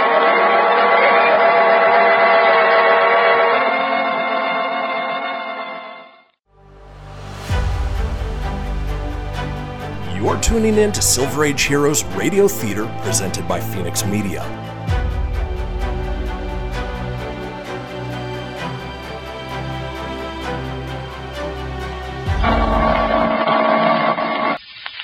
Meanwhile, at Dr. Franz's little apothecary shop, Patrolman Dan Garrett is talking with Dr. Franz while donning his blue beetle chain armor and mask. Doc, I've got a hunch. Has that sailor costume you brought along something to do with your hunch? Yes. I'm going to put it on over my Blue Beetle costume. what's the idea? Well, I'm convinced that the arson trail leads down to the waterfront. Hmm, that's an interesting thought. A fire trail leading to water. Yes, but nevertheless, that's the way I see it. But what gives you the idea the trail leads in that direction? Stumpy's reference to his boss as skipper, which may mean that Stumpy's been a sailor, or that the head of the arson ring may have headquarters on a ship of some kind. I see. Also, I learned from Gordon today that naphtha is being used to saturate the buildings before setting them afire. Naphtha is used extensively around ships to remove grease and paint and rust. What are you going to do? Disguise myself as a sailor. and See if I can pick up Stumpy's trail in one of the waterfront cafes. That would be dangerous, Danny. I love danger, Doc. When it's in the line of duty, a part of my crusade against crime. Well, you better let me change your face a bit with some makeup. I- I'd act a little tipsy if I were you. It would be more convincing. Say, that's a great idea. I'll hide my Blue Beetle mask until I go into action as the Blue Beetle. And when I do, some people are going to get a big surprise.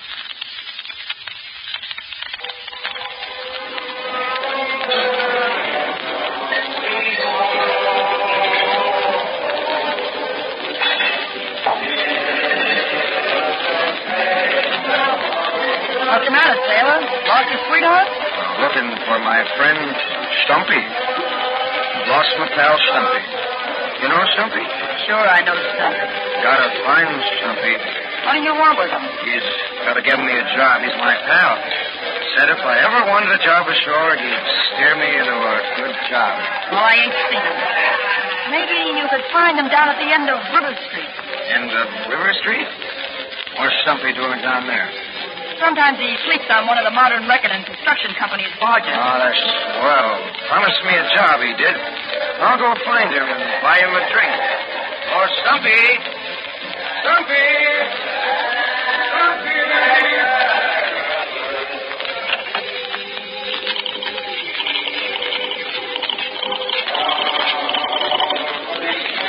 Hello, Gus. This is Maisie. Look, there's a guy coming down there looking for Stumpy.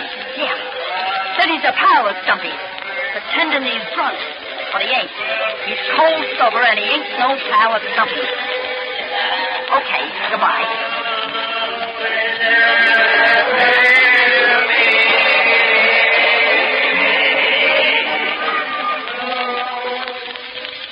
Darling, I am growing older. Hello there, Taylor. Rough night at sea. Yeah, can't find my pal Stumpy. You know Stumpy? One arm Stumpy Durano? Sure, I know him. He's down on the barge there. Come on, pal, let me see you. Oh, that's very kind of you, matey. Why, don't mention it. I'm a seafaring man myself. Oh, seafaring men gotta stick together. Stumpy's a seafaring man. Now, watch your step, matey. Yeah, here's the barge. Stumpy will be glad to see an old friend. Stumpy. You'll find him right down there. and if he ain't down there now, you can talk to the rats until he comes. hey, that's you, Gus? yeah. What are you doing? I just knocked an old pal of yours into the hole of this scow. Who was he? I don't know. But Maisie phoned. He was asking for you and playing drunk up at the cafe. Yeah, probably a dick. Yeah. Well, what'll I do with him? Put the hatch cover on him. Pile some bags of sand on it. I'll go up and phone the skipper at the office. Okay, I'll take care of it. If this egg in the hole gets noisy, open up the hatch and fill the hole with sand. That'll keep him quiet for a long time.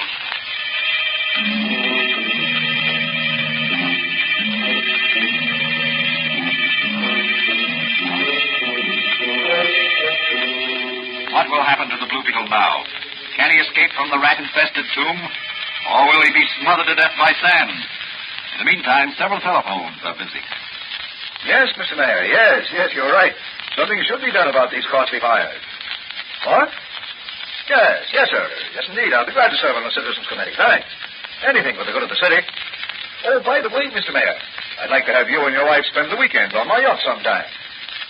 Oh, no, not at all, not at all. It- It'll be a pleasure. Yes? Yes, all right. Well, just let me know when. Goodbye. Stumpy on the other phone, sir. Hello? Yes?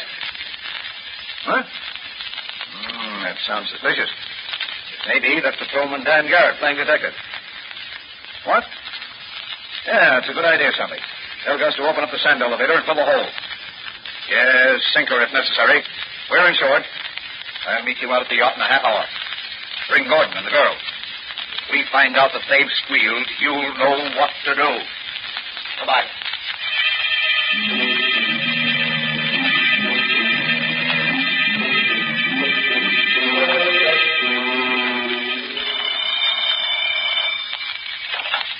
Hello? Dr. Franz speaking. Hello, Doc. Can you hear me? Yes, Stanley, yes. I'm talking through my portable wireless telephone. Well, where are you? In the hold of a sand barge at the foot of River Street. Are you in danger? Not yet. Well, what happened? Someone knocked me into the hold, and now they're filling the barge with sand. But, Danny, you'll be buried alive. Now, look, Doc. telephone the police to come at once to the Modern Wrecking and Construction Company's warehouse. I'm in the barge, tied up to the pier. Hurry, Doc. Hurry.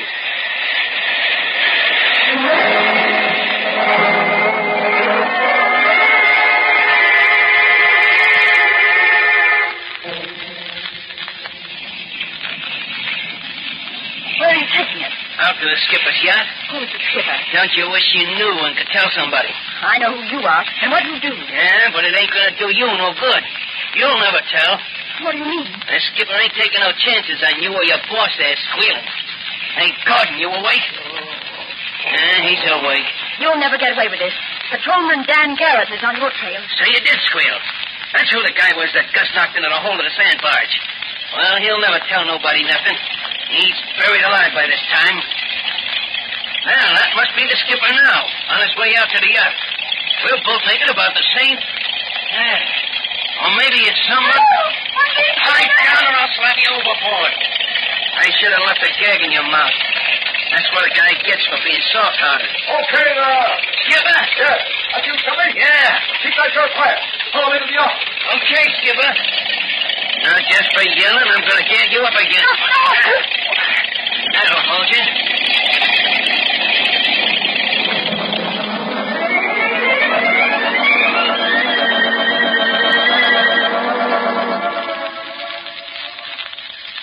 I regret very much, Miss Williams and Mr. Gordon, that you saw fit to express yourselves to the authorities to the extent you have.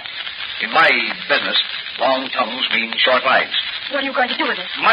Your lawyers will assist in settling your estate, Mr. Gordon. Only your heirs will benefit by your long tongue. No, Oh, no, you can't mean that. That's my meaning very quickly, Mr. Gordon. We're all going for a little sea voyage, but you and Miss Williams aren't coming back. Yes, the blue people. Drop that gun, Stubby. You might injure the young lady. Why, you... Oh, Hold your hold, you, you murderous arsonist. It won't save you. Your racket is smashed. Your cloak of respectability will no longer shield you. Listen, you guys in the doorway. Don't let this guy bluff you. Grab him. Don't move, any of you. I'll blast you with my ray gun. Police will never take me alive. Stop him. Stop the skipper. He's going to jump overboard. I'll live by fire, and I'll die by water.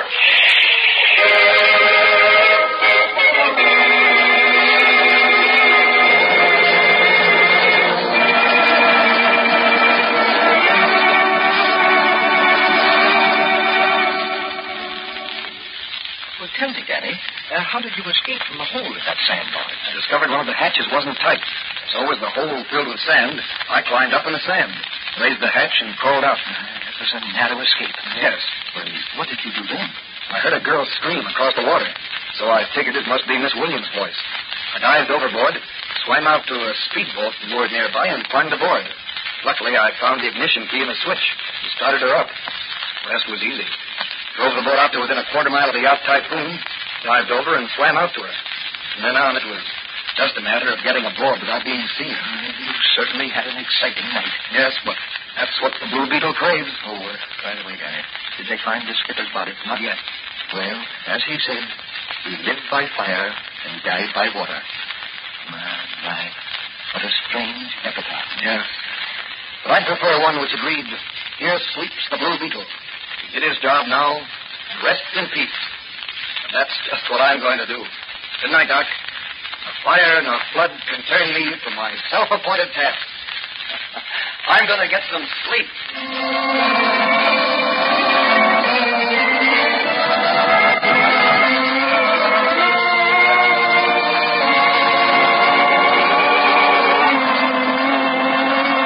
And so the Blue Beetle smashed another crooked racket and chalked up another victory for his crusade against crime. Further adventures of Patrolman Dan Garrett will be presented in the next episode of The Blue Beetle.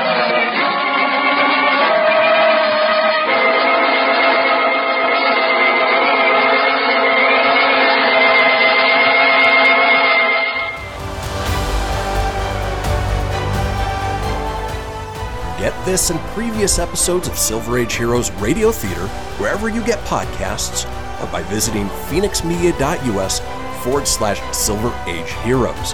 Join us again, same bat time, same bat station, for another presentation of Silver Age Heroes Radio Theater. Excelsior!